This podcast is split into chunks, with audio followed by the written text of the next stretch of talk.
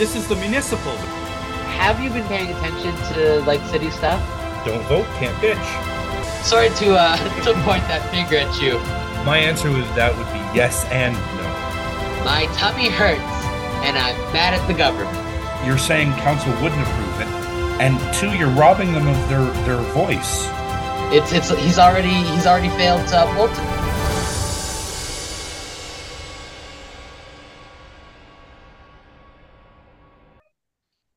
And welcome to another episode of the Municipals. I'm Matthew. And I'm Philip.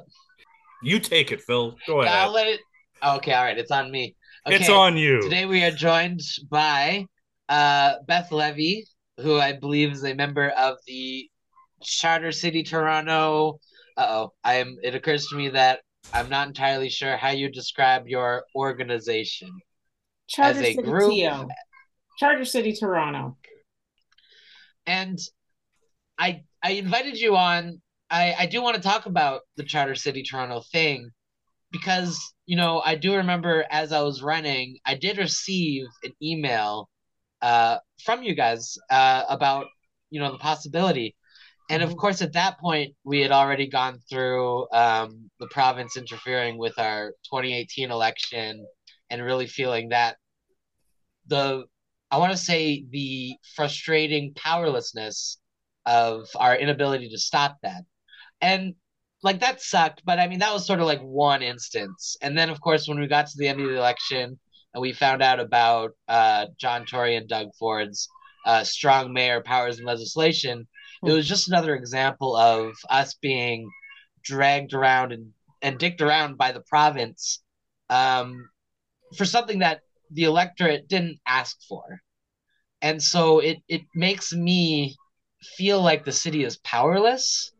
So I, I thought, from my limited understanding of what the, the charter city idea is, um, it seemed like a, again, my limited understanding of it, uh, would be something that would give us autonomy from that being dragged around by the province. Um, so I'm very curious. Um, what is Charter City Toronto? You know, maybe very briefly, and what kind of led you guys, you know, together to come up with the idea of it? So first of all, um, I will just say that um, I was invited to be on the podcast uh, late morning, so absolutely no preparation for this whatsoever. But um, I mean, I should know these things off the top of my head, being a member of the Charter City Toronto Steering Committee. And thank you for having me on, because there's nothing I like more than sharing my opinions with everybody who else. Um, so charter city so you did mention a couple of th- reasons why we think a charter is important but this there's a long history before i tell you what charter city is about there is a long history of um, toronto and probably a lot of other cities in in canada um, being completely uh, overruled by the province because um, cities are creatures of the province and we really have very little autonomy to make decisions. Um, and th- so the Charter City Group started actually um, was like an offshoot of um, a group called I think Defend Toronto. And you'll forgive me, I was at the dentist this afternoon and I am still completely frozen. So there are certain letters that are really hard for me to say. So anyway, um, and it's a good thing there's no camera because I'm probably drooling as well. Um, okay, so Defend Toronto started um, by a group of people uh, who were extraordinarily pissed off by um, Doug Ford just slashing the size of city council during um, the municipal election in 2018. And um, I was a candidate in that election. And um, so that group started. And then after the election, um, it sort of morphed into a group of um, a really fabulously eclectic group of people. Some were former candidates. Um, there was journalists. There was um, John Sewell was involved, um, and it became Charter City. And the idea was that um, Toronto sh- should adopt a charter and um, have it be constitutionally protected um, with a single um, province amendment um, and have the authority to make our own decisions when it comes to uh, governance um, and planning issues, um, taxation, um, all, a whole host of things. And so what we've we did have um, a public meeting before the pandemic hit. Um, Josh Matlow had a really big meeting before the pandemic where about 1200 people came out and um, there was a panel and it it has legs. It's it's quite a popular idea. We've done a poll and um, the poll showed that people are in favor of a charter and and of toronto having some autonomy we're not looking to sell uh, to separate this isn't secession we we we would like to be able to be in charge of our affairs, um, uh, planning, transit, um, things like that. So that that's sort of the very short answer of how we came to be. Actually, uh, I do. I'm not going to go away too much from the charter city stuff, but I am just quick curious. What ward did you run in? Funny, I was uh-huh. going to ask the same question. so I um well, I live in Eglinton Lawrence. Um, I have actually lived in Eglinton Lawrence for my entire life, except for five years between oh, wow. the ages of three and eight when I lived in Chicago as a very small child. Um, but so I was running in what was the former Ward 16. Um, Christin Carmichael Greb was the city councilor who um, I signed up to run against. And um, it was i'm obviously i'm not going to toot my own horn and say i was absolutely going to win um, i had some tough competition with um, a couple of other candidates that were running but there was definitely a pathway to victory um, and then on july 20 so that was the ward that goes from eglinton to the 401 um, the west side of Yonge Street to uh, Bathurst. And that where the uh, current Ward 8? Yeah, that now it's the current Ward 8, but now it goes all the way out to Caledonia. Um, oh, wow.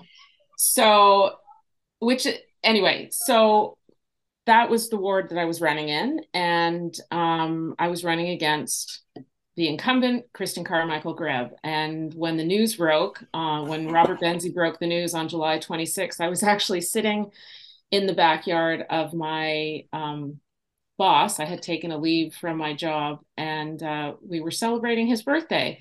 And when you're with um, a bunch of uh, politicos, everybody has two phones. And all of a sudden, it was about I don't know nine or nine thirty. I had just finished canvassing for the day came over to have a piece of cake. Everybody's phones start buzzing. And and everybody looks at their phones and then they all looked up at me. And and they were like oh my god doug ford's going to cut the size of council. And this was a 2018 election? This was the 2018 election. On july 26th oh my god this is all this is all so thematically appropriate i'm so happy uh, sorry this is a terrible story for you because of the circumstances, but like, you know, how fun that it's all thematically tying together. But I didn't, oh my God, I didn't realize it was the 2018 election. Yeah, it was the 2018 election. And um, so I, I let the news kind of sink in and I sat there and I was like, oh my God. And so I had I signed up on May the 4th because I wanted to be able to say May the 4th be with you and um, signed up to run. So I had already I didn't really start um, campaigning for myself until um, after the 2018 provincial election because before I signed up, I was knocking doors for our incumbent MPP and didn't want to confuse people and and so I figured I'd let that election be done and then you know towards the end of June I would start knocking doors. So I had been out in earnest knocking doors for about you know 5 or 6 weeks when the news broke and fundraising, I had signs, I had literature, I had t-shirts. I mean, we were going gangbusters. And um, then it hit me that I was going to be running against my former MPP who had just lost the 2018 provincial election, and that was Mike Colle. Oh my God. So, oh shit. yeah. So it was, it was huge. And, um, obviously had to make a decision if I was going to continue. And then, you know, there was the, the cut to council was taken to court. So it was a bit, it was a lot of upheaval. Um, anyway, I made the decision to continue running. And, and that's the story. That's a, that's, that's a great story. You know, um, I don't know if you're aware, but you know, Philip, he wants to run again. And, and actually I'm going to dive my toe in as well. It, as long as, you know, I, once I figure out what I want to do. Um, well, cool. So any, any, you know, advice or, or tips you can give either of us, uh, we'd love to hear it. Well, I'm happy to give you advice uh, offline or online. Yeah. All I can say is I have absolutely zero regrets um, that I ran. Um, it has it was something that I wanted to do um, since you know when I want it was something that I wanted to do since I saw an ad in a local paper when they were looking for a city councilor um, in my ward, and it was when um, Karen Stintz became um, the city councilor. She was basically like answered an ad and was hired, but it was not exactly. But anyway, that's another story. Um, and when I saw that, I was like, I really want to do that. I want to be a city councilor. You know, I have a background in urban planning. I'm involved in my community. I'm obsessed with municipal issues. My dad's a transit planner. I was like, I got to do this. But at the time, in 2003 or 2004 i had two little kids. It was just absolutely not the right time. Um, so i waited a lot of years and and 2018 eh, the stars were aligned. I all everything was perfect for me to run. And um, so i did it and I have zero regrets. And at the end of the election, I woke up the next morning and was able to look at myself in the mirror and say, You did the best that you could do. And I didn't burn any bridges. And I, um, you know, held my head high. I didn't get run a dirty campaign or anything like that. And I, and so that's my advice. Just make sure you can look at yourself in the mirror the next day and be proud of what you did. Um, I got I got one question. So, you when you ran in 2018 uh, mm-hmm. versus, I'm sure you paid attention to this election. Oh, what yes. would you say was the difference in the media coverage? Well, oh my goodness. Um, I don't think there was very much media coverage. Um, I think because there was no mayor's race, and there wasn't in 2018 either, but because there was no mayor's race, um, I just and it, it, it was like I don't know. The, the media had a lot to talk about in 2018 because of Doug Ford's meddling, but that sort of overshadowed any of the individual the actual election races. Um, and I think this time it was like it was it was like such a boring election. Nobody was paying attention, which was obvious from the 29% voter turnout um, that I, I don't think there was great media coverage. Um, they didn't do their like, they, there's a little bit of the ward by ward races, but not a lot. Um, yeah, it, it wasn't um, well covered in my opinion. Um, is that, is that was never challenged in in the media. Um, do you think that's because he works for Rogers and, and they are part of the media? well, I'm I don't know uh, about that or any kind of conspiracy type theories. I, I don't know, but um, I don't think I, I think the lack of mayoral debates is appalling. Um, you know, I went to the one at the Toronto Board of Trade, and um, I the fact that that debate happened after advanced voting was finished, like an hour and a half before election day, was just disgusting. Um, I don't think the pandemic should have been an excuse for not having large scale, um, uh, even a televised debate. Um, I just, it was just bad. It was just. Well, I don't know if you're aware of this, but I hosted the first debate. Uh, it was a virtual debate, obviously. Um, no, John Tory wasn't there, and and Gil Penalosa wasn't there, and Blake Acton wasn't there, but Chloe Brown was there, Reginald Tull was there, uh, Sarah Climenhaga was there. Oh, really? So so you know we we had uh, we had a good turnout. It it did go a little long, but I mean, it was my first debate, so I'm happy oh, to say I'm that. Sorry, that, I missed that. No, it's okay. It's on YouTube.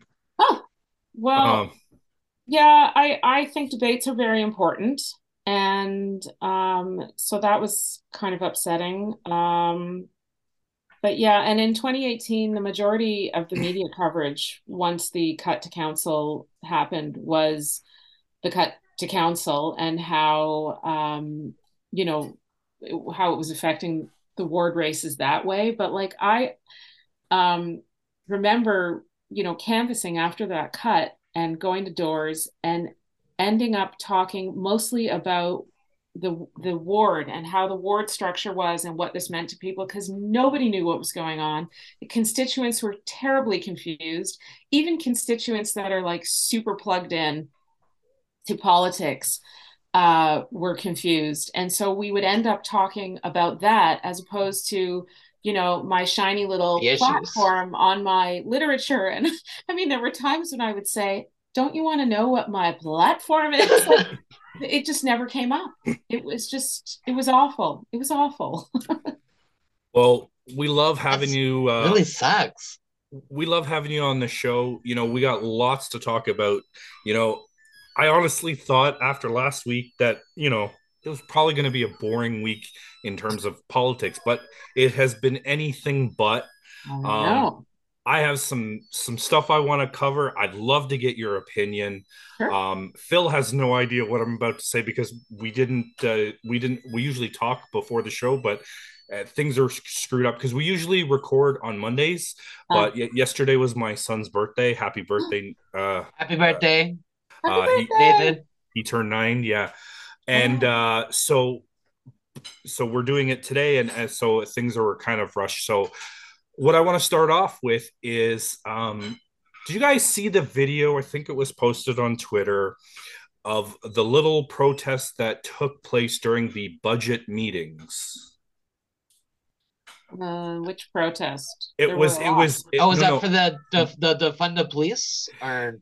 Yeah, they walked right into the budget committee meeting and held up a sign, and there was a man and a woman, and they started uh, yelling immediately, even before the yelling started, the guy was talking. Uh, the the one gentleman was talking, and immediately, um, from what I saw in the video, I didn't have a clear view of the whole room, but I saw Michael Thompson, Vincent Crisanti, and Lily Cheng get up and leave without even hearing anything they have to say. And I understand that the budget meeting is probably not the best place for a protest, but obviously we're we're at a divide in this city where you know, nobody's listening. So people are getting desperate. Mm-hmm. They just want to be heard. And I, am interested in your take on it. And then I was so upset that those three counselors specifically got up and left that I wrote them all an email and I want to read it to you. Oh. Um, I didn't get a response by any of them. Not surprised, but I, I'd love to get your thoughts and then I'll read the email.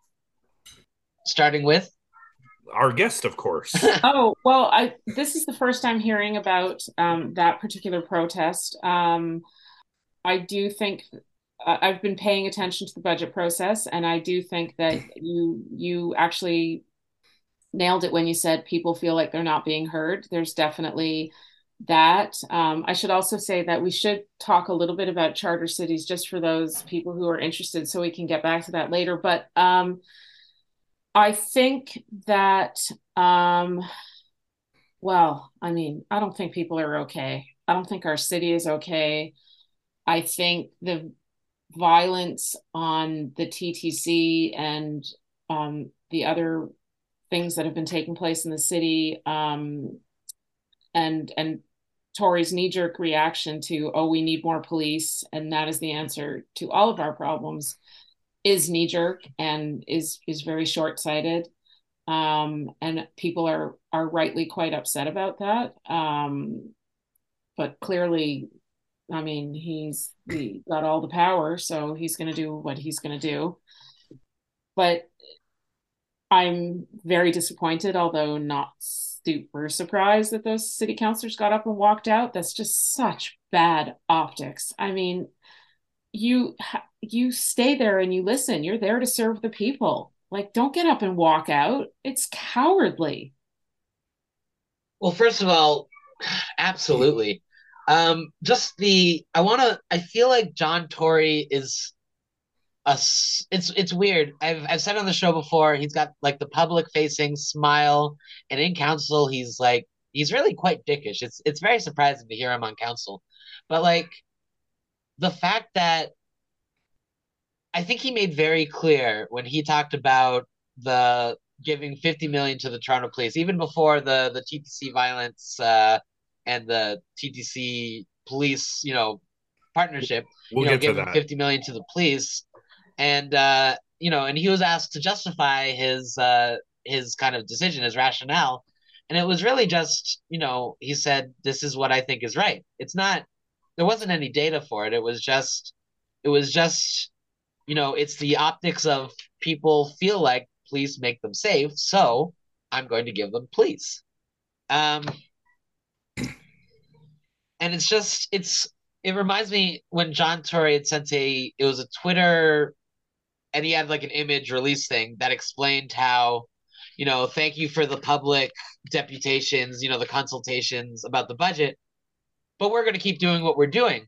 And i just i feel like the stone like the passionate deputations that happens you know the entire time and for john tory to assuming john tory paid attention to any of it to hear it and ignore it entirely just no no bending. Just thanks for coming. Uh it's worthless to me. And it's just uh yeah it's it's these problems are so huge. And i i almost feel like they're obvious. You know lily cheng talks about the community centers you know they should go to the community and not to the not to the unhoused. And it's like do you not think they're part of the community it's that those actions it's that rhetoric you know walking out of a, a meeting the moment this like protest moment starts yeah it's you're part of this stonewalling city council that is you're supposed to be listening and so many people are passionately fighting for what they believe is a better Toronto and they just don't give a shit. Well, that uh, I I'm particularly frustrated by deputations that um, feel like um, mayor and council are just sort of going through the motions. Oh, we're going to give the people their chance to have their say, but the decision is basically already made and and they're just you know speaking into the wind and and that's that's really disheartening and i think that's probably um, that's been going on for a while and i think that that's probably contributing to a complete lack of engagement municipally and people just giving up and obviously i'll say it again 29% of people showed up to vote in this last municipal election which surprisingly is even lower voter turnout than the 2018 election, which you would think people would have stayed home because of the confusion. It's, so, uh, a big problem.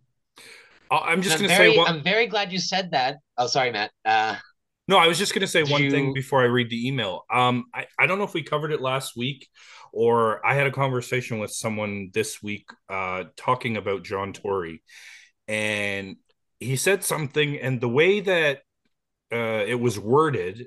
I, I guess I never heard it like that before, but I, I should have. Um, not enough people were pissed off about the job that John Tory was doing to get out and vote. And, yeah. and that's crazy, isn't that? See, so actually, that is what I wanted to mention because that was from our, our guest last week, uh, Nick Casavan. That's and right. That's right. While Thank you, Nick. Yeah. Oh, did you not remember? Oh, I thought you were being like. I No, thought you I didn't- Being I didn't- intentionally. Uh, no, subtle. no, no, I didn't remember. I didn't remember. Sorry, Nick. And the thing is, I um, you know, it's I didn't push back then. Uh, the thing is because I think there's truth to his idea, but I think it's it's both simplistic and not the full story.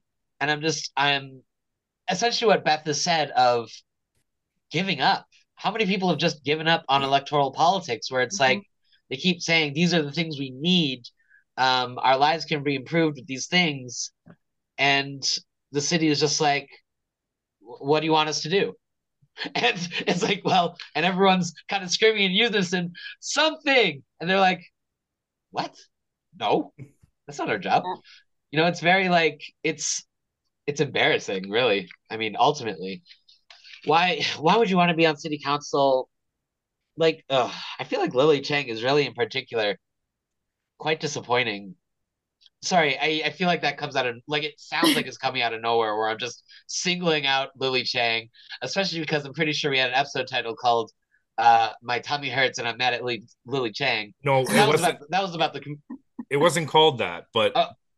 it Oh, you was. just said it was My Tummy Hurts? yeah, my tummy really hurts this week. Um, Oh, yeah. so we'll get to the to the email that I wrote. Um, Okay. It says, "Hi, Councillor Thompson. My name is Matthew, and I run a weekly podcast called The Municipals, which covers Toronto municipal politics. I'm writing you this email in response to a video that it's that's made its way online. In the video, a protest against the police starts out in a budget committee committee meeting, and the video clearly shows you gathering your things and leaving. As a person of color." Do you think that that was the right move? Why didn't you stay and hear them out? I'm asking you to clarify your position for the record on the police budget increase, the rash of violence within the city that has a lot of Torontonians afraid of the police, and why Mayor Tory refuses to address the root causes of crime in the first place. You're welcome to come on the municipals, as we always like to hear from city council members, to state your position. Best regards. And I've heard nothing from Councillor Thompson, nothing from Councillor Cheng, and nothing from my counselor, Councillor Crisanti. Really? Well, I'm not surprised. Absolutely ridiculous. Yeah. To not even get a acknowledgement from your own counselor um, is is very frustrating. Um, yeah, that's it's uh, very you know, while we're talking about uh, counselor communications, I think I've already said this, but I do want to give a shout out, especially because I, you know, from what I've seen of their kind of activities on, I will say mostly Twitter. Uh, that's not, people will say it's not the real world, but that's whatever, how I'm viewing it. It's Um, not. I think, please, I'm sorry, it's all I have. um, it's, uh, so you know, over this kind of winter season, I've sent a few emails about, you know, opening up the warming centers, and I've received responses from uh Ausma Malik and uh Gord Perks' office. And I want to give them a shout out. And I also just want to give a shout out to uh Alejandra Bravo, who's just like very um you know, kind of very active on social media. And it's good to kind of see see see the work that they're doing. They're very like open about where they are and, and what they're doing. And so that's I do want to give them a shout out for what I feel like is very approachable politics. You know, Yeah. the As you know, what you're talking about, your counselor not responding to you. I'm not of any of the times I've emailed Gary Crawford, I have never heard back from him. Hmm. Not once. You know, the funny thing is, is that's exactly what I was going to do next. I was going to give credit because, you know, I don't want to be accused of being too negative. So I have a tweet in front of me from Dianne Saxe, counselor for Ward 11, and it it's written, "The weather is getting colder." And it's vital that everyone in need can find safe shelter. With this in mind, I'm pleased to announce that I have secured a fourth warming center for the city in my ward. More details to come tomorrow. Can I just say that I think it is unbelievable that there are only four warming centers in the city the size of Toronto? But anyway, you know, I was, and the funny thing is, I was gonna frame it as, you know, let's ignore every other aspect of this and just be like, cool, that's a good thing. But no, you're absolutely like, oh, uh, I think it was, it was even, I, I feel like that goes hand in hand with the the city's how the city has handled the the shelter hotel closing, where it's like there's a timeline of the shelter hotel closing and a permanent housing solution opening, and there's a timeline where nobody is covered, and that was like yeah. during the winter. Yeah. And that passed so many eyes, so many like administrative eyes that all seem to be like, well, that's fine. That makes sense. Yeah. It's not it's not what we're talking about, but I, I feel like it's connected tangentially. Yes. Absolutely. And uh, with that, I want to talk about the violence on the TTC and and just the absolute absurdity of it. But before I do, um, I had promised uh, last week that we were going to end it on a chuckle, and I don't think I hit the point. But I guarantee you, this next video I'm going to play is going to make you laugh. It'll make you probably angry, but it'll also make you laugh, and I think that's worth it. So I'm just going to play the video. You guys will only hear the audio, but uh, and then we can talk about it. I suggest you guys call customer service and maybe put in a complaint or two. Maybe you should even call the mayor's office and give yourself give him a piece of your mind. That's probably your best option at this point. I have no control over this. Once again, folks, there is no subway service between Ossington Station and Keele Station if you'd like to voice your displeasure, you should probably call the mayor's office, John Tory. He's the one who's in charge here. So you should probably call him and let him know what you think about this. There is no subway service currently between Ossington and Keele Station. If you head on upstairs, there's shuttle buses running. I do apologize for the inconvenience. I do apologize for the lack of communication for transit control. These guys really don't care what you guys are doing. So once again, folks, please voice your displeasure with the mayor's office and customer service. There's no subway service between Ossington and Keele Station. Your thoughts?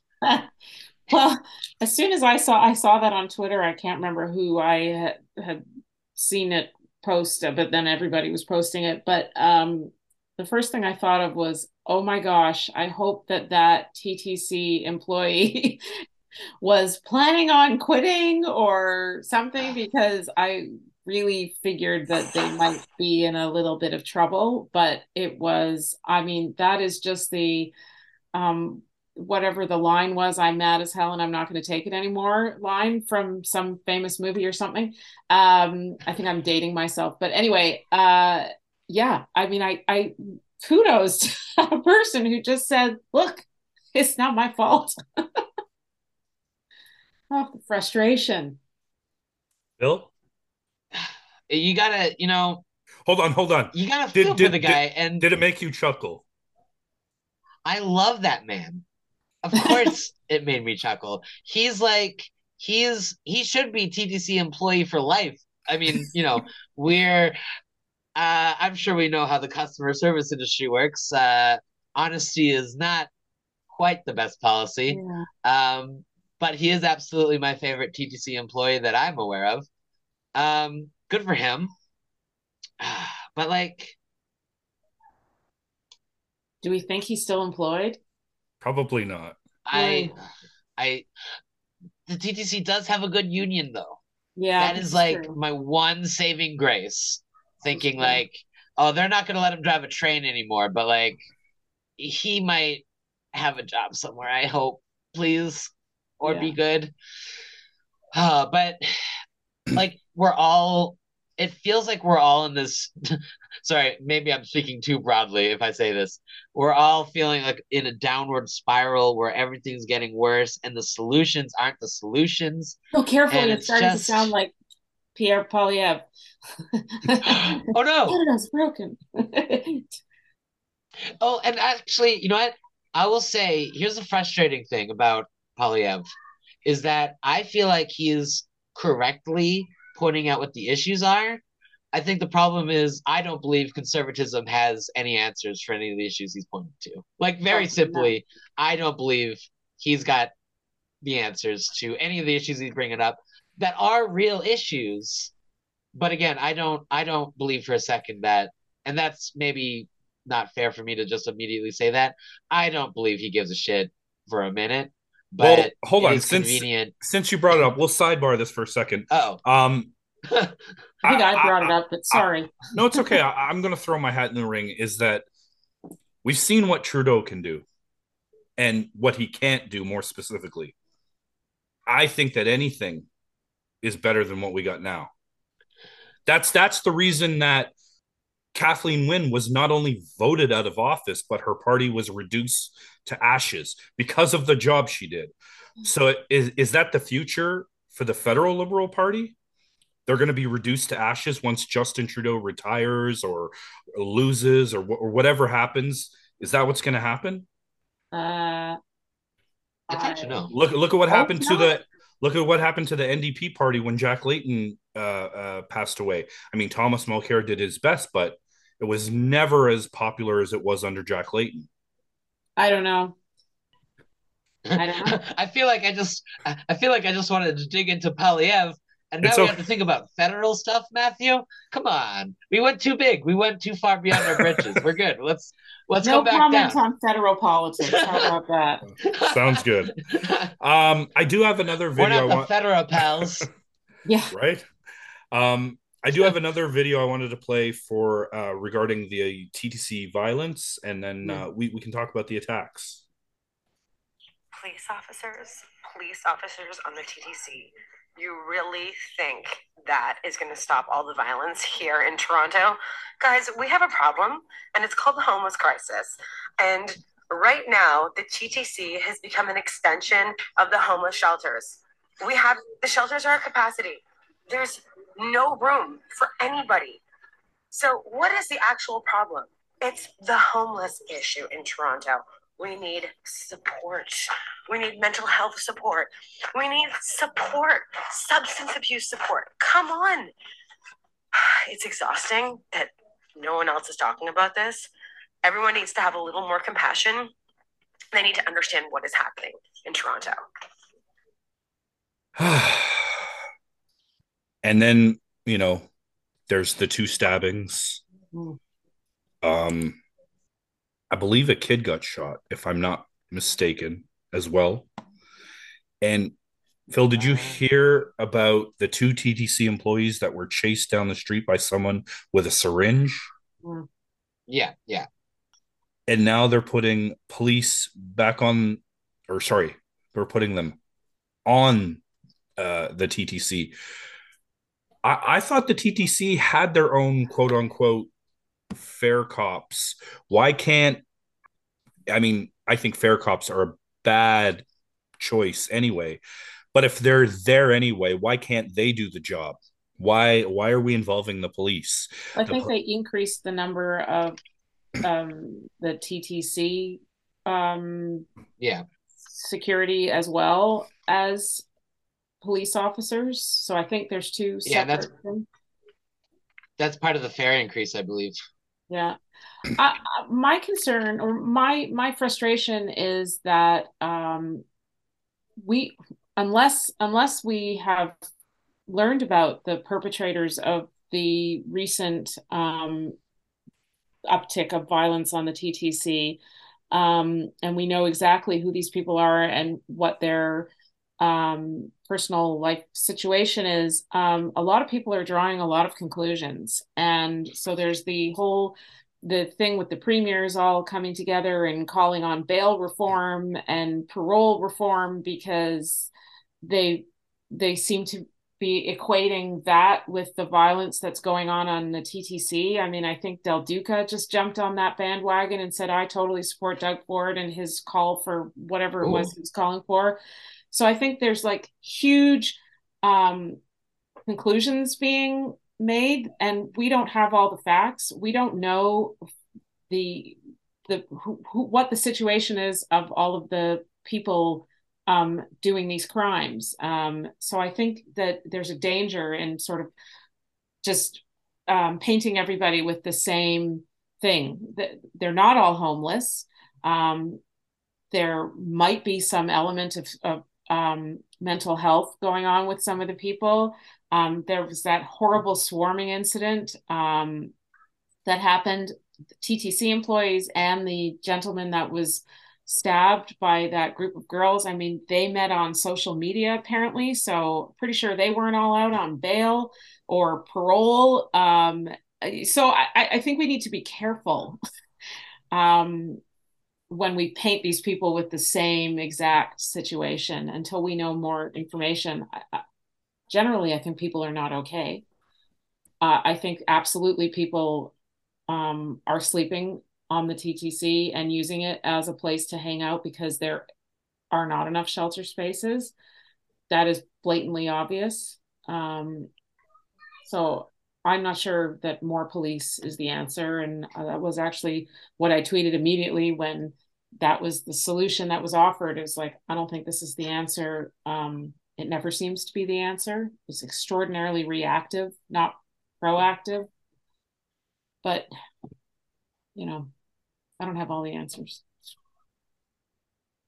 Bill? I, I think the frustrating thing is um, not only do I I agree with what you're saying, Beth, uh, almost completely. So, uh, so while I'd prefer there to be no no cops on the TTC, while while we're dealing with the reality that cops are now on the TTC, I do have a weird thought where it's like it's phrased as it's they're not regular shifts, they're overtime shifts. No. uh, and why why can't they just be shifts, regular shifts? Like it's is that not just part of misappropriated like police funds? Why are you just making it over like am, do I fundamentally misunderstand what it is they're saying when they're saying these are like overtime shifts?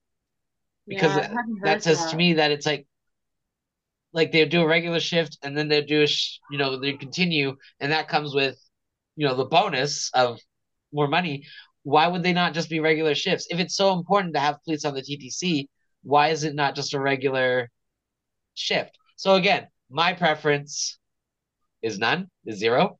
Um again that's not a very that's not a very comfortable answer because you know the real answer to how do we solve all this you know the crisis and the violence that's happening in the city is of course uh just material support. You know that's a that's a very simple answer in my mind but it's like because that's not what john tory is offering while we do have police on the TTC, why is it this way yeah. and again what we're seeing what we're seeing from like you know the little snippets of footage we're getting from um the police on the TTC uh, is what are they doing? They're like shaking awake homeless people who are asleep. I don't think sleeping homeless people are stabbing people in the face. Just, you know, yeah. as a thought. Um that's I don't know, that's my my simple thought on it's it's hard, it's huge, it's a big problem.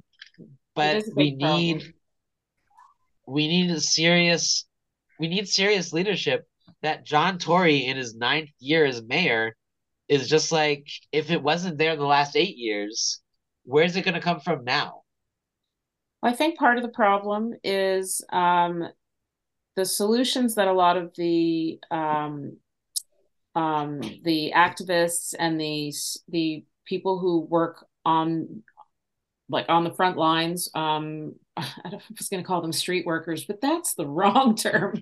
Um, the people who work in the shelter system and who are trying working hard every day to get people spaces in shelters um, i think um, it, it's a, a very it's not a simple fix. It's not a simple solution. So i think saying um, we're going to have more police on the subway and that's going to solve the problem um, it's a very easy thing for the mayor to do and for people to think that the mayor is doing something when what we know is that the people on the front lines have been calling for more mental health supports, um, more supportive housing. And these are the things that have been called on for years.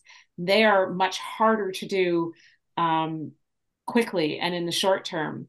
Um, so, and that's the unfortunate thing. Like, they're not easy fixes, but they're the fixes that I think have been proven in other jurisdictions to have helped alleviate this problem. Um, so that's why I think it's so easy. The the knee jerk is uh, we're just going to have more cops, and it's very visible. You go on the subway, you see that police officer, and and I guess it does make people, some people, feel safer, and it makes some people feel very unsafe. I absolutely agree with you. Um, I have a tweet here from a lady named Denise Balkissoon. Mm-hmm. Um, and I'm just going to read it. It's from two days ago. Oh, okay. Uh, it, it says, I just got off the TTC because a man who clearly fell through whatever quote unquote safety net we have left in this city slash province slash country uh, decided to whip it out.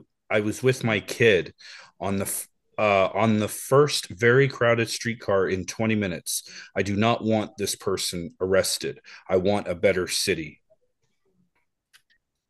Yeah. Yeah, I saw that. That's very upsetting. Absolutely. It's a very compassionate day. response, though. Yeah. Like, so many people would just be like, oh my God, you know, this guy, you know, disgusting. I mean, you know, it's almost like I'm saying he's not those things. like it's not a good thing to do. But like, you know, someone else would just be like, I don't know, immediate death penalty. I, I don't know, not that they would be being dramatic, but you know, we sort of see uh no, let's not get into sorry, I was I was thinking you know, I was getting into some like abolition stuff and like no, I, I don't want to get too deep into that. I'm not too deep into it myself, so let's not get too deep into that. But it's like it's a very it's a hard situation because that is it feels like we're all as i said and again also as i said but also don't want to extend it too much but i probably will i feel like we all sort of feel like we're in a bit of a downward spiral. Maybe a bit is putting it very nicely. Um no actually i have i have no more thoughts. That's just like what more could you have done in that situation? Well i do unless have a... you wanted to be combative. I do have a video, one one last video I'm going to play, and then uh, then we can go on from there because I have a letter uh, from John Tory about mental health, and I have a letter to John Tory from counselors, and uh, I'm going to read off who signed it at the bottom, and we'll but we'll go from there. But uh, let's check out this video here. Is anyone else considering leaving Toronto? Because it's not even a consideration at this point. I, I'm going. Um, this is not a life that I want to live. It's not a life that I want to raise my kids in. Um, the fact that, you know, just leaving your house in general is fucking terrifying now because people are getting assaulted on the street, on the TTC. Um, I'm done. The violent crimes in this city is just not worth it gas is expensive. You can't afford groceries. Rent is expensive. Um, there, there's really no life here anymore. There's really no life here. Is that? What do you think? Um, well, I'll I'll start.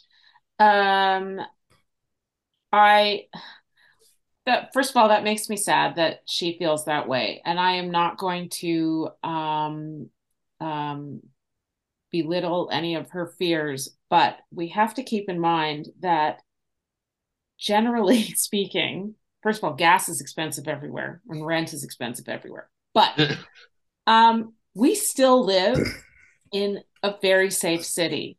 Um, Toronto is still on like per capita or whatever with other cities around the world. I mean, we this is still a, a safe city um, a reasonably clean city. I know that's hard to believe with our disgusting garbage cans. Um, hey, it, it's not Vancouver. Yeah, w- yeah. Um, which you know, you turn the wrong corner in Vancouver, and it's like, holy shit, what did I just walk into? We don't have that here. Um, there are very few areas of the city that I feel unsafe walking. Um, I happen to be um, at King and Yonge on the Friday morning when that woman was pushed to the ground. I was having coffee at Dineen, which was like right there. I did not see it happen. Um, and I was quite shaken when I got home and heard the news that that had taken place exactly there. But um, I still continue to take the subway. I still continue to walk alone. I um, and I I feel safe. Um, shit happens. Shit happens everywhere. Um, you have to be on guard everywhere. Um, and yeah, so so is is Toronto becoming Gotham City? I I don't want to feel that way um, because uh, I think we're we're going through something right now. Um, it does seem like it's a lot, um, but generally, this is this is still this is still a good city. It's still a good place. Um, and if we all leave, yeah, it's going to become Detroit. Wow, I love that. I think we just got the title for our, our episode. Oh, Toronto. Uh, I'll, I'll make something up with okay. uh, with throw, throwing throwing Gotham City in there. Somebody um, else said it. I, I, don't know who it was, but I read something like, and I thought, oh my god, no, we're not Gotham City. I mean, if we did, we could have a Batman. I mean, I think it was actually cool. I was talking to my brother uh, on the way home today, and I actually I had apparently I haven't seen the new Batman movie, the one that came out last March. Pandemic time is weird. I don't know where we're at. Was it? It's not important. I haven't but, seen. Uh, I haven't seen it I either. And I had like, he had made a joke about you know I had made a joke about him being the chief of police. It's not important the setup for why that would happen, but he was like, you know, all we really want to do is set up a bat signal, and I kind of joked like it would be like a psychological trick because then people would be like, uh, you know, it's not real. Batman's not real. But what if he is? And apparently that's sort of what happens at the beginning of the Batman movie. So that's very funny. That's hilarious. again, I haven't seen it, but uh, I should watch it soon. So I'll just quickly read no through. deeper thoughts. We read through uh, Mayor Tory's statement calling for National Mental Health Summit. Mm. Uh, it's dated January 25th, 2023. We are facing a mental health crisis in Canada, and we are seeing the effects of it here in Toronto every day. I've been discussing these ideas for years now, but with the current mental health crisis, today is an appropriate day to make a more detailed statement.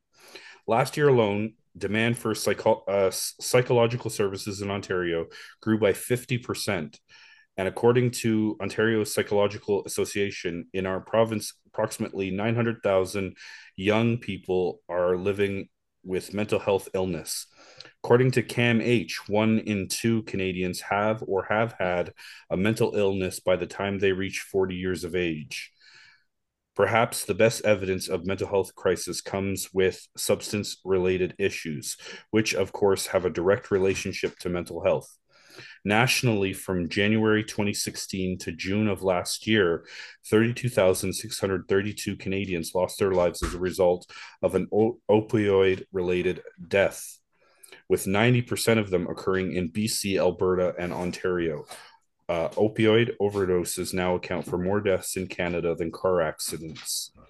We can't just recite these numbers, we need to do more. A lack of mental health supports undoubtedly contributes to a number of issues we are seeing in cities across the country.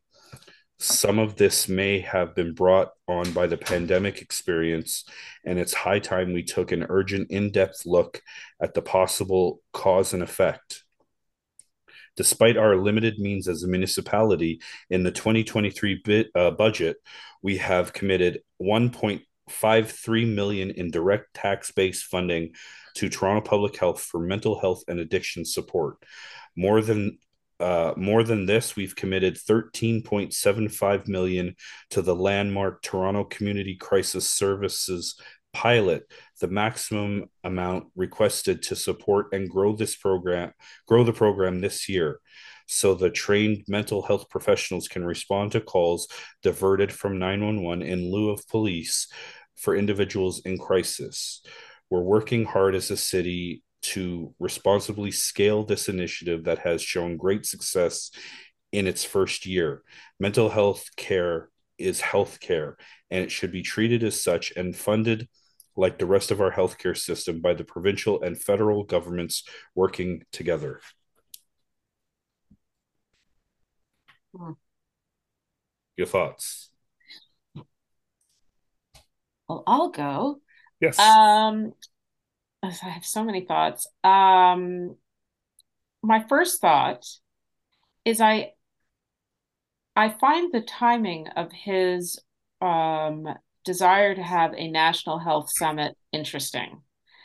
We have probably needed a national health uh, mental health summit for a very long time and the fact that he's proposing he's proposing this after we're having this um, uptick of violence it's um I, the timing of it I, I don't like the timing of it is what i'm trying to say because it's making the assumption that everything that's going on in our city right now is because all the perpetrators are mentally ill and highly violent. And that is actually a fallacy um, that at which people who suffer from mental illness are probably more um, at risk of harming themselves than others.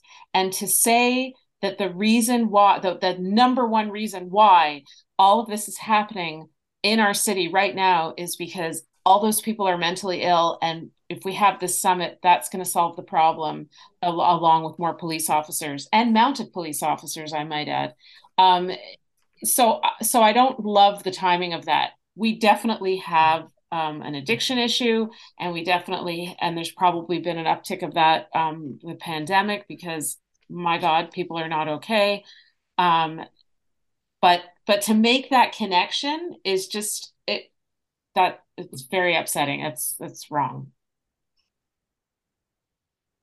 You know, it kind of makes me think it's like uh I hope I'll be able to make this connection make sense. That's always one of my concerns is that I'll try to explain something and it doesn't come across as making sense.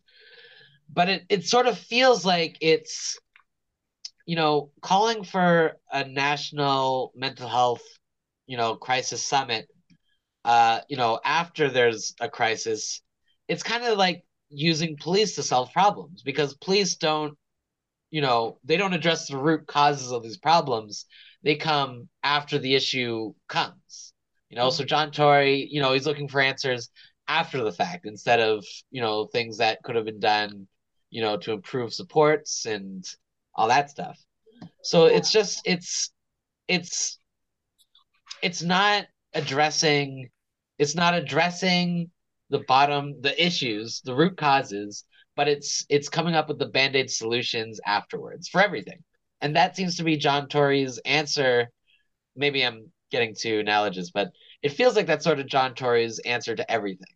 It's what is an issue? Uh, let the issue get bad and then try to solve it. But you know in this case he solves it wrong but that's you know we're not there yet. What you're saying is this is reactive instead of being proactive. Right. And that's I mean that's a lot of what John Tory's entire mayorality has been. And in fact, even just getting elected was like, you know, reactive to uh, you know, following Rob Ford. Mm. So it's just you know, it's just I, I feel like he is just a very reactive mayor. And this just goes along with that. It's not it sounds good. Like it's a good thing for them. It's a good thing to happen. And as Beth, as you said, it should have happened already. Oh yeah. At this point, at this point, it's reactive. I have to agree there. So I have one more letter I want to read. It's from uh, city councilors to the mayor. On Thursday, January 26th, we learned through your live announcement with Toronto Police Chief Myron, I'm going to butcher this name, Dem Demke, and TTC and TTC CEO Rick Leary that 80 additional Toronto police officers would be deployed to the on the TTC effective immediately to increase law enforcement presence on public transit. Recent tragedies have increased to uh, the urgency to ensure safety for transit riders and operators who are understandably concerned. However, there are range of different approaches to increasing safety and well-being on public transit and in our communities. As city councilors representing different areas across Toronto and entrusted by our constituents to make informed decisions about city policies and resources, and as transit riders ourselves, we have a number of questions regarding this announcement that we wish to share at this time. Mm. Number one, what is the cost per day of deploying 80 additional Toronto Police Service constables on public transit who will be compensated through overtime pay? Uh, a, 1A, I guess. Um, how many shifts will the 80 additional officer deployments cover? B, um, how long uh, will this enhanced law enforcement presence be utilized for? Please provide a duration period so we can understand total costs. C, how often and on what timelines will the effectiveness of this approach be assessed?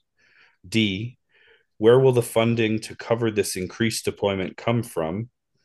E, will the TPS bill the TTC and or the City of Toronto for these services?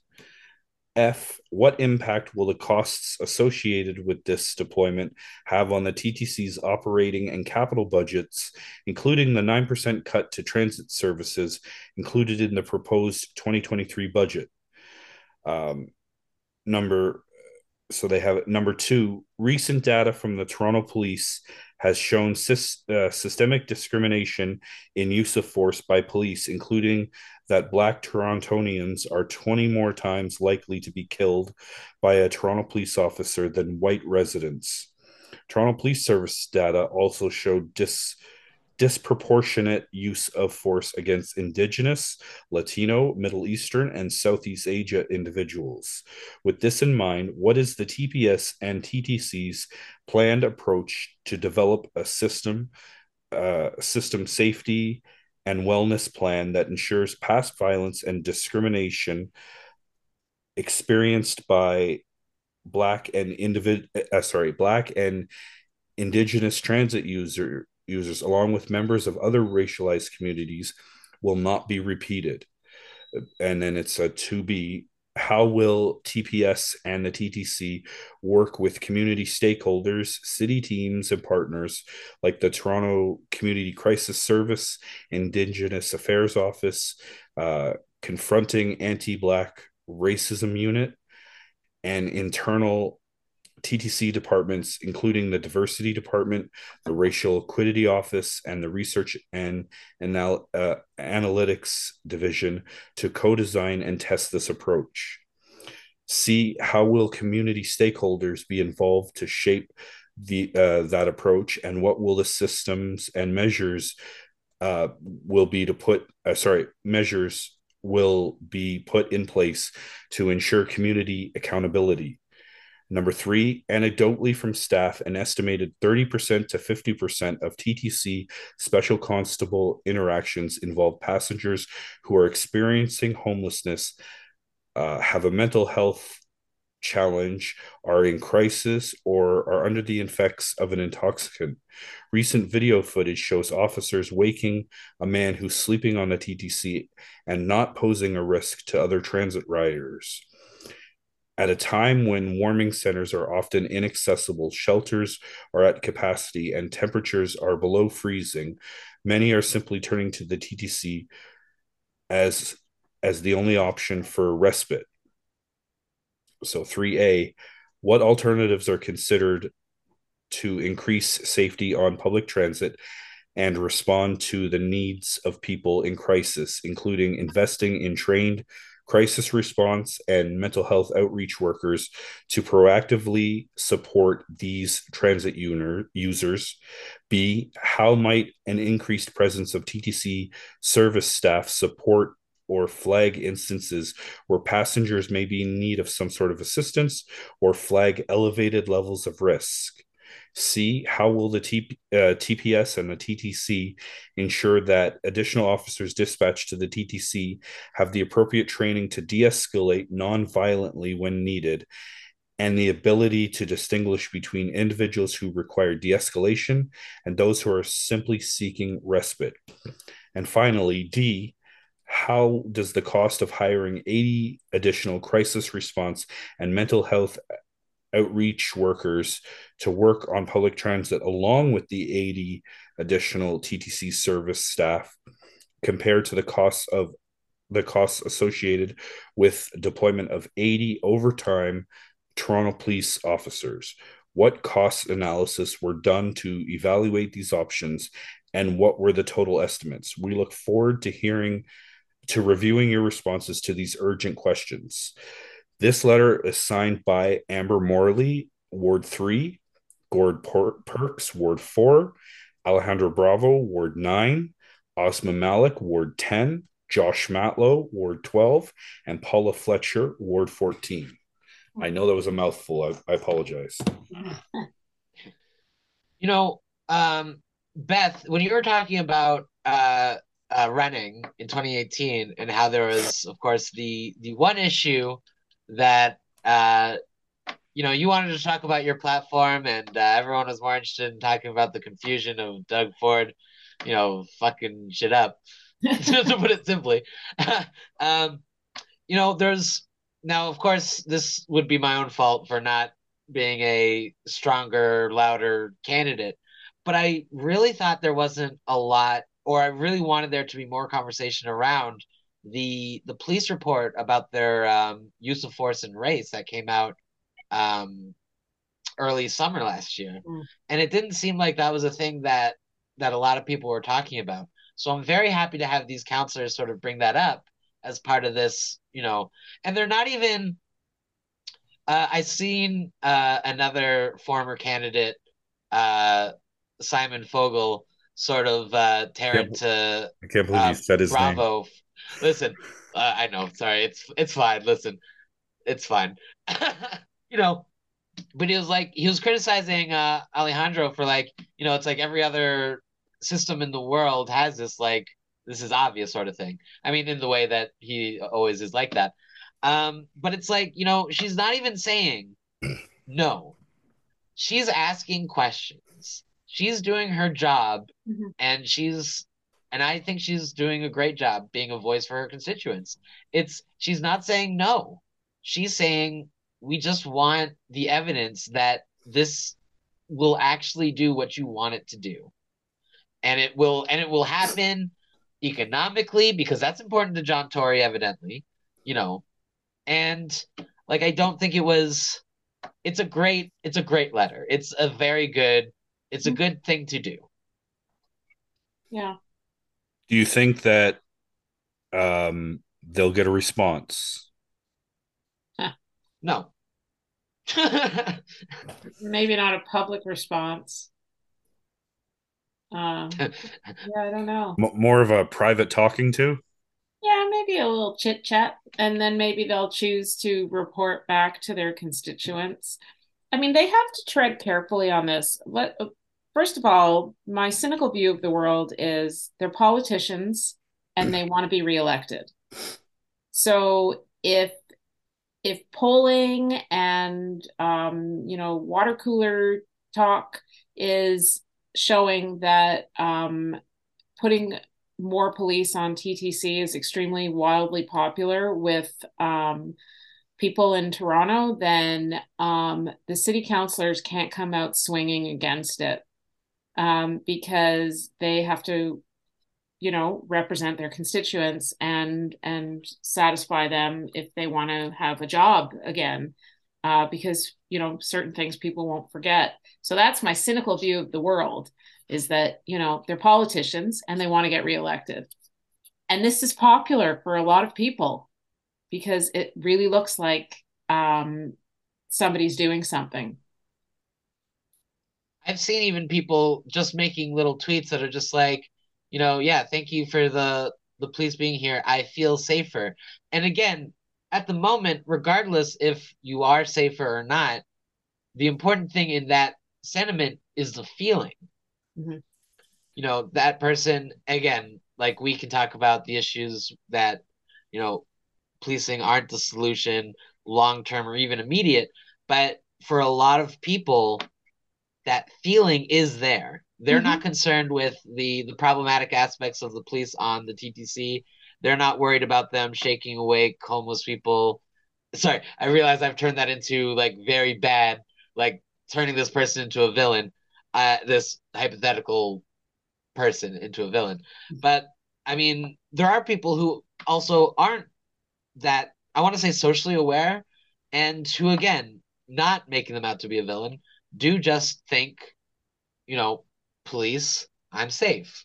Yeah. And that that public perception, that's hard to fight against. Reg- if it's regardless, um, you know, even say like, um, as if it turns out to you know these wards, the constituents, it's popular to have the TTC on the police.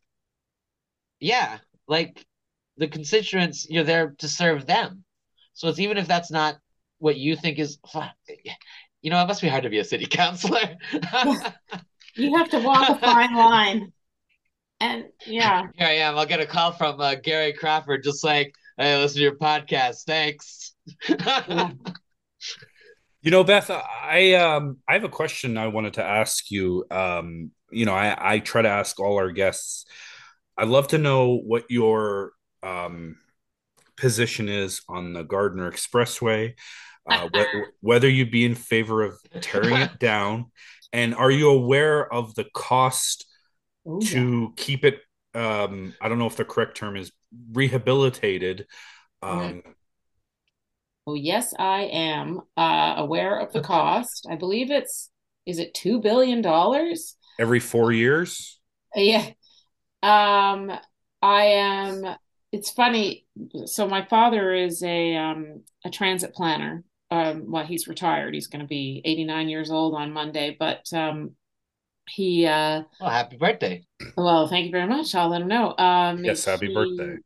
ha- was a transit planner in the city for over 60 years, is often quoted in the paper and, and you know, as transit expert. Um, and it's one thing that my father and I disagree on. He, he, uh, I'm not outing him in any way. He thinks that there needs to be the Gardiner because you need to have that that southern um, route across the bottom of the city, and I completely disagree. And I think that um, if we, first of all, Toronto loves to call itself a world class city. World class cities don't have highways cutting through the city, and I know that it's at the waterfront, like it's down, you know, close to the waterfront, but um, it's still is cutting through the city. World class cities don't have highways in them. Um, it needs to go. I cannot believe we're spending $2 billion. It's still not too late to reverse that decision, John Tory.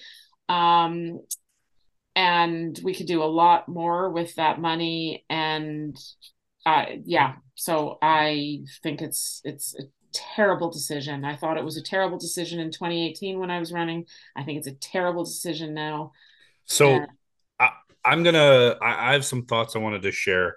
Um, I think the only reason that it's it's still there uh, is because of what's going on on at, at Ontario Place.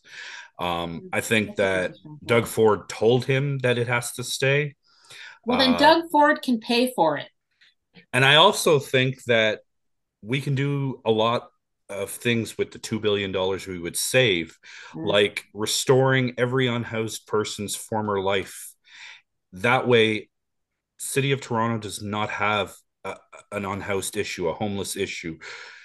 We have we create, and in doing so, we create taxpayers, we create um, contributing members of society, and that heals us as a city. I don't know if uh, I'm just a dreamer for saying that, but this is something that I really believe in, um, and that I would even push if I decided to run. Well, that's an interesting thought on on its connection to Ontario Place, which I also think is a complete disaster, and I don't think that John Tory is standing up um, strongly enough for um, the case for Ontario Place. But um, we're talking about the Gardiner. Um, I I don't know if it's if the two billion dollars that we save is actually two billion dollars extra in our budget because I don't even think we have the money to pay for that. But um, you know, I do I know, know I do know that we have two billion dollars in the reserve. for it. Okay. that's what that's what was quoted to me. So Okay, so then yeah, it's it's a it's a- absolutely the wrong decision. Um, you know, we could use that money to improve our transit so that um we don't need that Gardiner. Um, I I just think it's a terrible, terrible waste of money. And it's not it's not what world-class cities, which I hate that term because I think we've oh, Toronto's such a world-class city.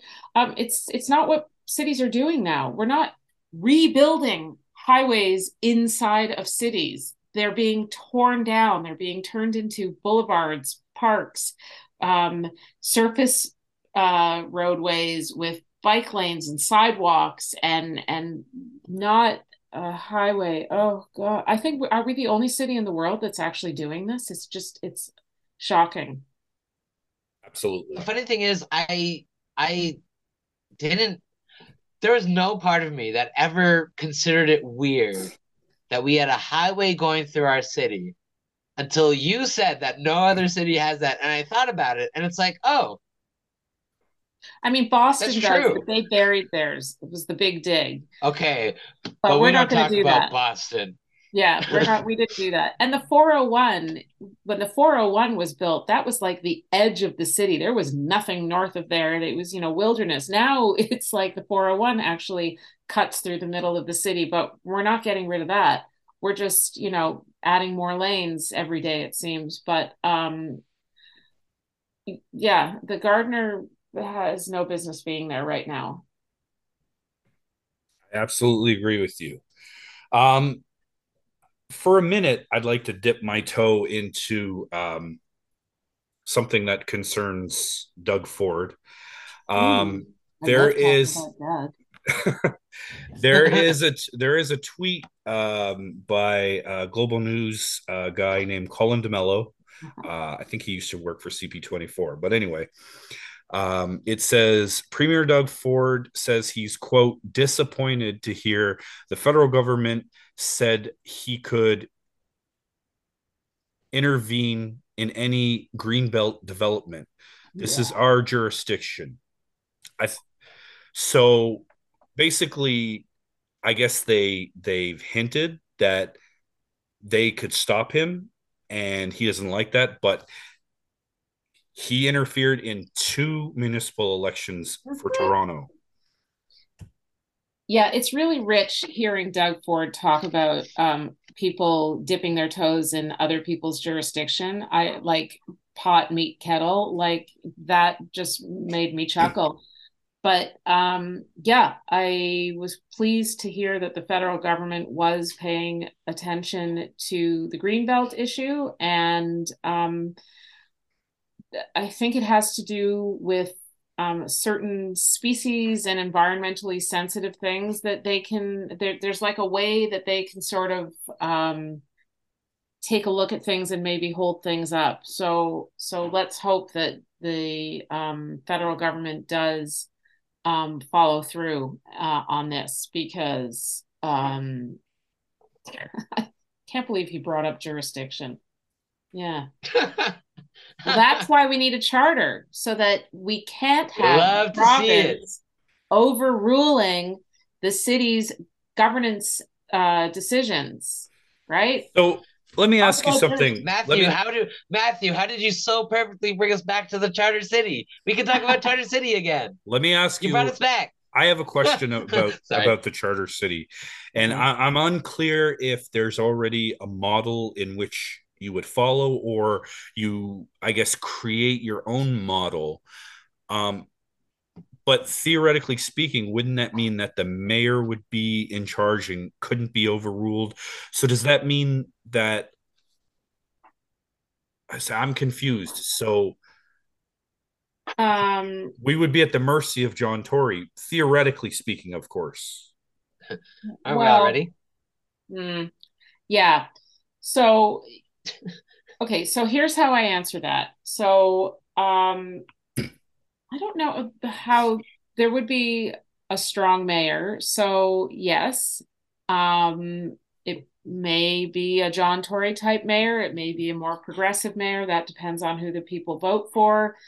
Um but my my sort of um hope is that if there is a charter, and there are other cities that have charters, um, I just can't think of them off the top of my head. I think possibly Chicago has a charter.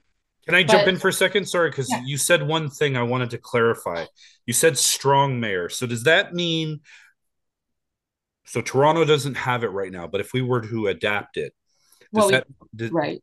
does that mean that all the um, laws and statutes that currently exist we have to carry them forward like the strong mayor thing. And then in, um, and then in that instance the same rules would apply where the mayor would only need one third of council. No no no no I, I no. i'm just confused because you said the word strong mayor. Right. So um how do i explain this? Um there would there would be um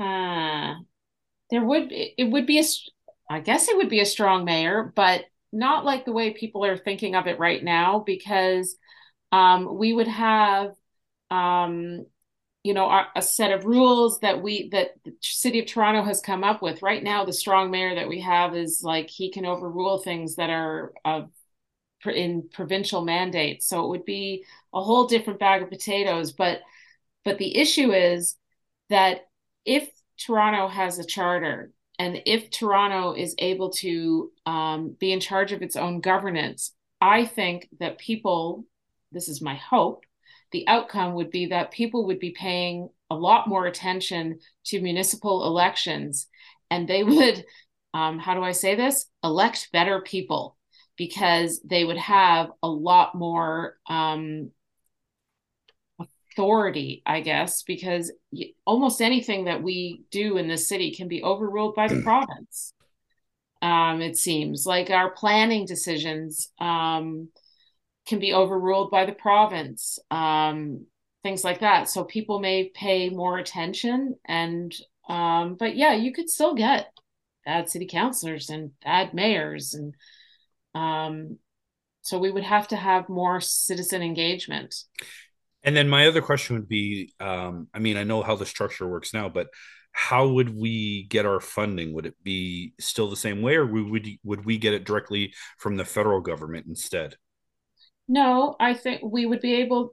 What we're proposing, or what we would hope, is that we would have other um, ways to raise revenue. Um, we don't have a lot of revenue tools um, or ways to raise money. So the we would still get money, obviously, from the feds and the province, um, which is why a lot of people say, well, why would the province want to give up, you know, all of the tax base that we bring in? Um, there would be a shared responsibility, but um, we would also have the ability to maybe implement a city sales tax, um, things like that. Um, you know, and remember, this isn't just a um, a Doug Ford issue. There was a time when Mayor Tory went to Kathleen Wynne and asked if we could have road tolls, and she said no. Um, so this is, uh, you know, they also were um, against that. Um, the Liberals were also against us having a revenue stream, but we would be able to make that decision on our own. We wouldn't have to go to the province and ask permission. I believe he described it as in his little boy short pants going to the premier to ask permission for that. But um, yeah, so you know, city sales tax is one of the things that, as an example, that we floated um, a way to raise revenue. Okay, that's uh, it's it's definitely intriguing. Um, I'd love to hear more. Um, I mean, maybe maybe if I if I, I have think it's sorry, go ahead.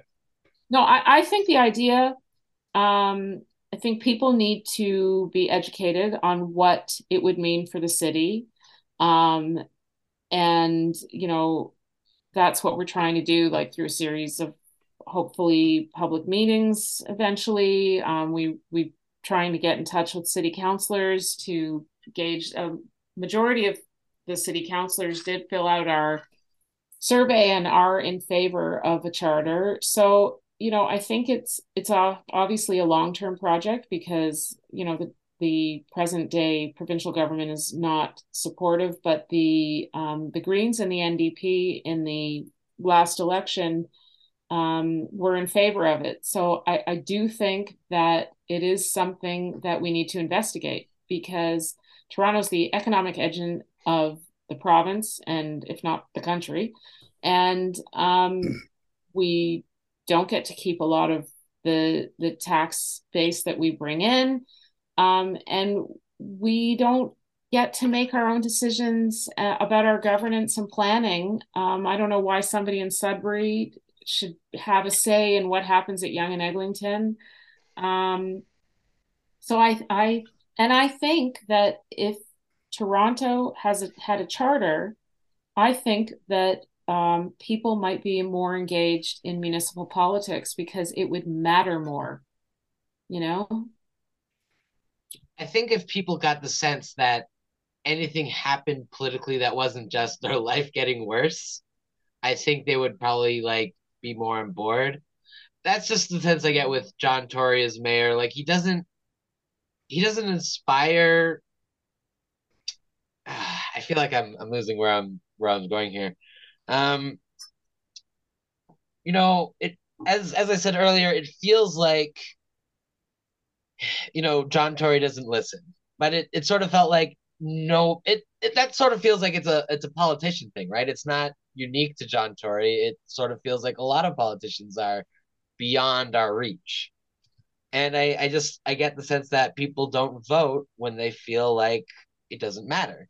Yeah. So if there was something in place that, you know, gave us as as we're talking about autonomy, you know, uh, as you pointed out with um, Kathleen Wynne said no to the tolls. Doug Ford also said no to the tolls. Exactly. Um, and that was like the the image I was thinking of, where it was like John Tory almost having a moment of like an alternative way to pay for the Gardiner, which is well we could toll it, and then Doug Ford immediately going, nope, yeah, don't like that, don't do that, no, no, mm, nope.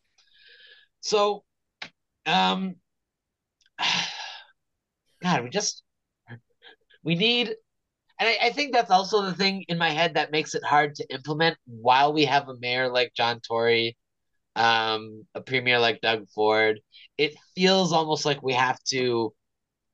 Oh my god! I was. It almost sounded like I was going to complain, saying we have to do the hard work first before we get the good outcomes. I I was straight up about to say that, and then it occurred to me. I was like, right. I guess that's pretty standard political action. I think I think what we need is better representation. Um, with that in mind, I just want to get your quick com your quick thoughts about the possibility of Mike Schreiner running for the Ontario Liberal Party. Well, uh, yeah. Do quick pause. Absolutely not, because I'm gonna run for the leader of the Ontario Liberals. They can't do any worse than me. I'm not serious, but it's a very funny thought for me. I am gonna probably joke about it constantly on my Twitter. Um, I'm not serious, yeah. but I also don't think Mike Schreiner is gonna seriously go for the Ontario Liberal leadership. I uh, I am on record on Twitter as saying that I think it's a uh, uh, smacks of desperation, and I'm very disappointed. Of course, I will eat those words if Mike Schreiner you know, goes away, thinks about it, has his walk, long walk in the snow, decides to cross the floor and become a liberal.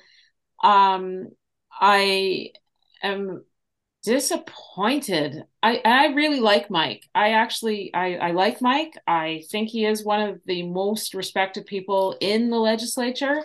But everybody likes Mike. Everybody likes Mike. But if you're not plugged in if you're not uh, paying attention to provincial politics or you don't live in Guelph or wherever his riding is, do you even know who Mike is? And the answer is probably no. But then when you find out that Mike has been the leader of the Green Party since 2009, and then he was asked by a bunch of people. Abandons that. Pardon? And then he abandons that for the Liberal Party. Yeah, uh, and people cross the floor all the time, but I, I, I, I don't know. Uh, to me, it just really seemed like a desperate move. Um, like the the Liberals just threw their hands up and said, and, and I am a member of the Ontario Liberal Party, and I just paid my two hundred and fifty dollars to go to the AGM in oh, um, oh, wow. Hamilton and booked a hotel room because I'm not going to drive back Ooh. and forth or take the go. Um, but yeah, I, I, I was kind of disappointed. I yeah um, yeah. Bad okay, well, Beth, you can't always. I don't know how uh, party leadership nomination works, but you can always nominate me. Okay. Well, and the funny thing is, the last thing that I did before the world shut down in March of 2020 was go to the leadership convention. Um, oh shit! When Del Duca was elected, and I left there so dejected. I was so upset because I I told anybody who would listen that I thought he was a terrible choice. This is the wrong thing, and gosh, I hate it when I'm right. Um, but anyway, yeah, and here we go again. Just like, why are they doing this? They're not even giving the people who are liberals, who are investigating running to become leader, a chance. They're all being overshadowed by this. I, I don't know. It's just. So if you had to, I hate to use this word, but I can't think of another word, fantasize about who the next uh. leader of the if if it was your choice only, who the next leader of the Ontario Liberal Liberal Party could be, whom would you choose? Uh, out of anybody in the world? Or... No, no, no. Anybody of that's that's available. You know, you can't pick Justin Trudeau because he's oh. he's well, the prime I, minister. I wouldn't, I wouldn't pick Justin Trudeau. Um, uh, you didn't hear that from me. Um, did, you know what? I'm not going to pick somebody of the four that have put their names sort of have been floated yet. No. What I will say, in my humble opinion, is I'm not sure that we should have oh this narrows it down um i'm not sure that i'm wholly in favor of somebody who can be tied to the former Wynne liberals be the leader because they will always be painted as oh someone from the Wynne liberals the Wynne liberals it'll all just like del duca i mean he was in cabinet that del duca issue yeah. I completely agree with you. So that is my um my thought is that I, I just don't I think we need somebody fresh um preferably maybe not from Toronto um I I don't know and I I every day I rack my brains trying to think of somebody who could be the leader Randy Hillier no. Wild card, baby. Um, the other thing that I find really is so funny. The the other thing that I find really interesting about um, asking um, Mike uh, to be leader or to run for leader is he's publicly talked about um, the Catholic school system and de- and not funding the Catholic public school system and maybe amalgamating the boards. I'm not sure exactly what he said, but I I think that that's a very interesting thing that they would have to deal with because that's political suicide. Although I totally agree, but um, that would be an that's going to be an interesting one to deal with if he does decide to do it. Wow, and yeah. to and to close out tonight, uh, I couldn't think of a better way to close than to pay homage. Is that how you say it? To um, the late Hazel McCallion. Mm. You know, we talked about her last week on our show. Now, this was last week. We didn't know that what happened this week was going to happen. Um, we got on her a little bit because of her strong stance for the green belt and then the reversal of that strong stance. Mm-hmm. Um, and I just wanted to clarify that that is why we, well, I said what I said. Um, but I also said that I highly, highly, highly respect her her body of work, her time as the mayor, and I think that um, I think overall we did lose a good one, and and I I'd love to hear your thoughts, and then Phil, if you wanted to end it off, we can we'll go from there. Well, I mean, she was um, definitely a trailblazer. Um, I never had the opportunity to meet her in person, but I mean, as a woman in politics, um, I think that um, I don't know. She's she definitely opened the door to other women in politics. Um, so, you know, as a woman, um, I sound like Selina Meyer on Veep. As a woman, um, who at one time Good wanted segment. to be in politics, but uh, yeah. So I mean, she was very impressive. She and and if anybody to keep going for as long as she did um, was just amazing. So yeah, definitely a loss. Um, but she she definitely left a mark on Mississauga.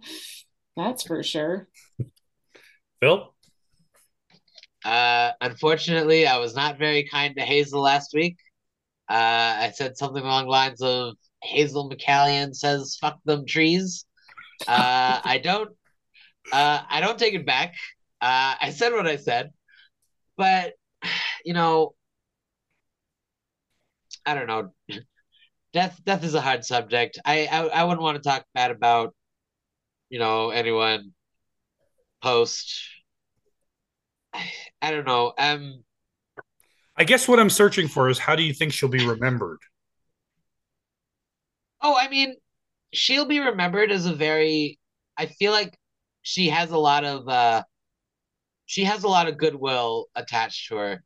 Um, I don't know uh, how highly I think of her legacy, but I know a lot of people do think highly of her.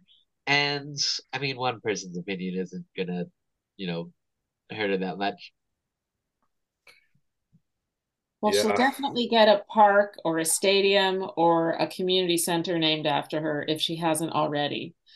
Um, she does have a great name for that, though. Yeah the Hurricane Hazel. Or is that a, is that a weird thing? Yeah. Ooh, that's not bad. Yeah. Well, I want to thank you so much, Beth, for coming on and and uh, uh, appearing on the municipals. I mean, oh. we're we're welcome to any even you know what? Even the councilors that we give shit to, like Lily Cheng and Michael Thompson, they are welcomed on the municipals. They're they're not they're not going to come, but they are welcomed. Everybody's welcomed. Even John Tory is welcomed on the municipals. Um, but well, thank you so much for thank you so much for coming out. I know we ran a little late. I apologize for that, but uh, thank you again for coming out, and thank you to Phil for for putting us in touch. I had a lot of fun, Phil. Thank you for coming on such short notice. I'm so sorry I am who I am. That is okay. Luckily, I had nothing happening today other than the dentist, which you'll be pleased to know I am finally completely defrosted. So, and well, nobody that's... noticed any drool. Yeah. Oh, hello, well, small child. Well, next week this we're next week we are going to be uh we may have a couple of surprise guests and in two weeks we are going to be hosting the former uh candidate roundtable featuring gil penalosa sarah Climenhaga, and others like Reginald Tull nia singh and a few others that i'm forgetting but I will uh, advertise it on Twitter. So we'll fill and and we'll uh, hopefully everyone that is listening right now will tune in then as well. But again, I just want to say thank you, and uh, it, has been a blast. So to my listeners, my pleasure. No problem. To my listeners, uh, uh, for Phil, thank you guys so much, and uh, we'll see you next week. This is the municipal. Have you been paying attention to like city stuff? Don't vote, can't bitch. Sorry to uh to point that finger at you. My answer with that would be yes and no. My tummy hurts, and I'm mad at the government. You're saying council wouldn't approve it, and two, you're robbing them of their their voice. It's it's he's already he's already failed to uphold to